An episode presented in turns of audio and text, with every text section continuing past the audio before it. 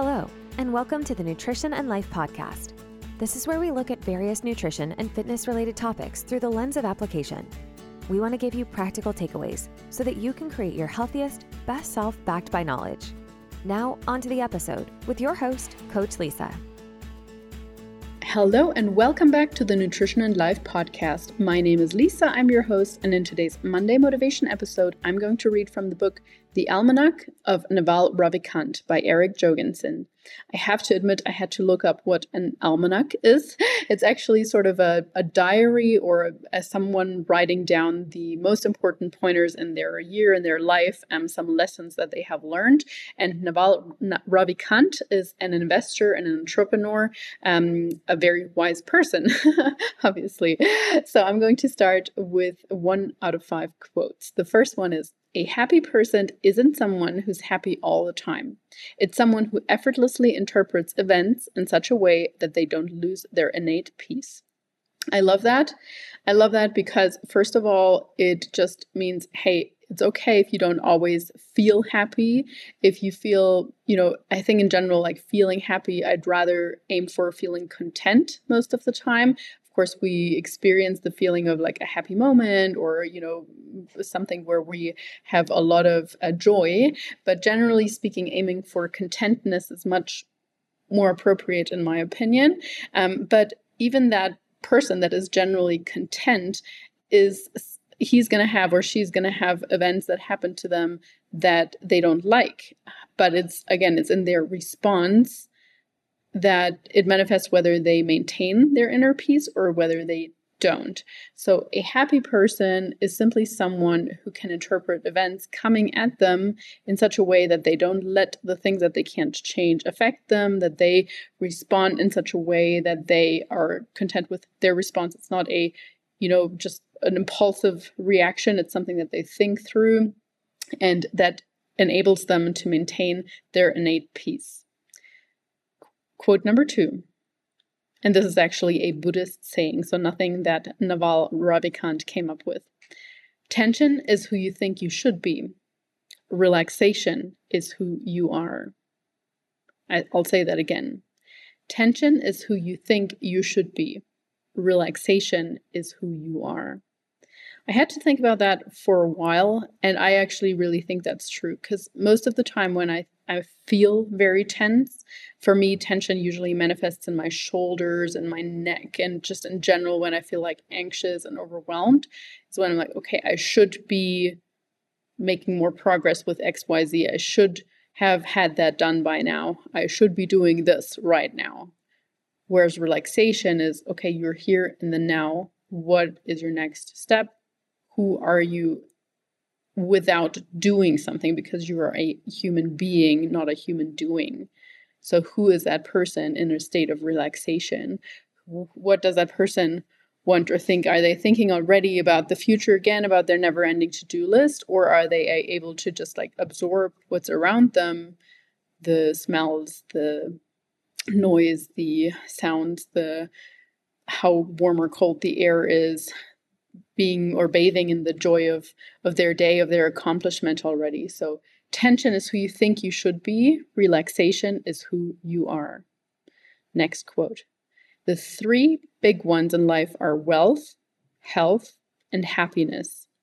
We pursue them in that order but their importance is reverse the big three ones in life are wealth, health, and happiness. We pursue them in that order, but their importance is reverse it's so true, unfortunately.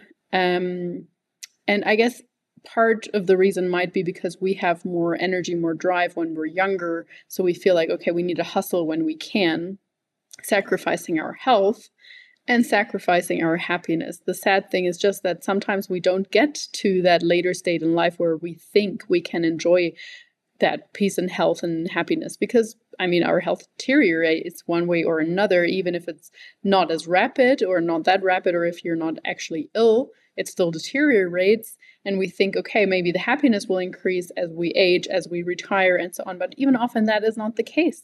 Um, I had the pleasure of being able to spend half a year on my uncle's um, villa in Mallorca in the south, uh, in Ireland um, that belongs to Spain in the Mediterranean Sea.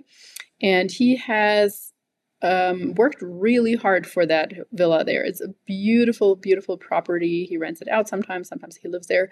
And anyway, he had a, he's he's a chef. He owned three restaurants, very well running restaurants. He um, inherited one of those from my grandparents, but he worked so hard in expanding and um, yeah, in the end had three restaurants. But when I was staying at his finca, is what they what they call a villa of that style, I guess, in Spain. Um, when I asked him, you know, are you um, are you now feeling like content and happy now that you have retired and you have what you always wanted that property? And he said, well, yes, but first of all, I have herniated discs. So my dream was actually to be able to cultivate those vineyards here on the property myself, and I can't do that anymore. And um, I have actually ruined quite a few relationships that I've had, not to the least with my kids because I basically missed them growing up. I yelled at so many people that worked for me because I w- didn't get enough sleep. I was overworked. And sure, I might have wealth now, but I don't have health and I only have semi happiness. I do have some regrets. And that really stuck with me at the time, also. Moving forward with our fourth quote The hardest thing is not doing what you want, it's knowing what you want.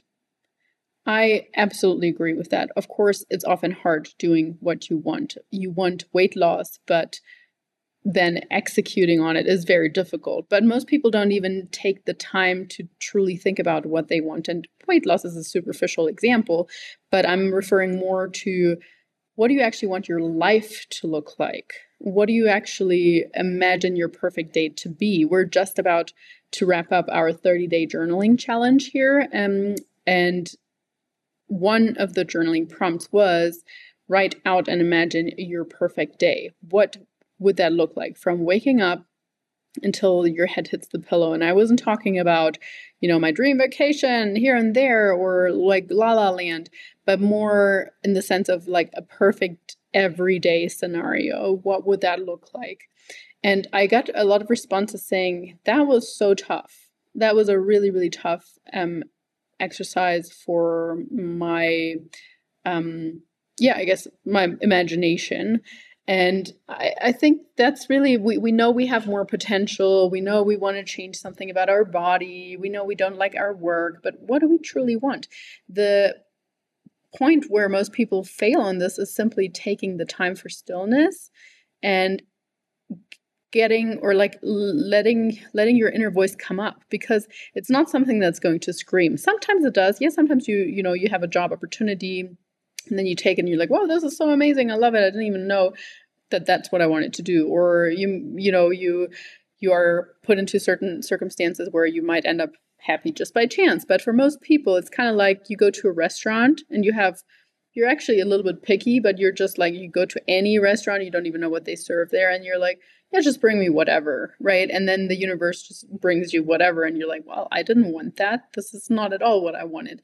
So if you can get clearer on what you actually want, it's so much more likely to actually turn out to be the way that you want. If you know what kind of cuisine you want, if you know if you want a starter or like an appetizer, a main, or a dessert, uh, like all these things, it matters, right? So take time for introspection.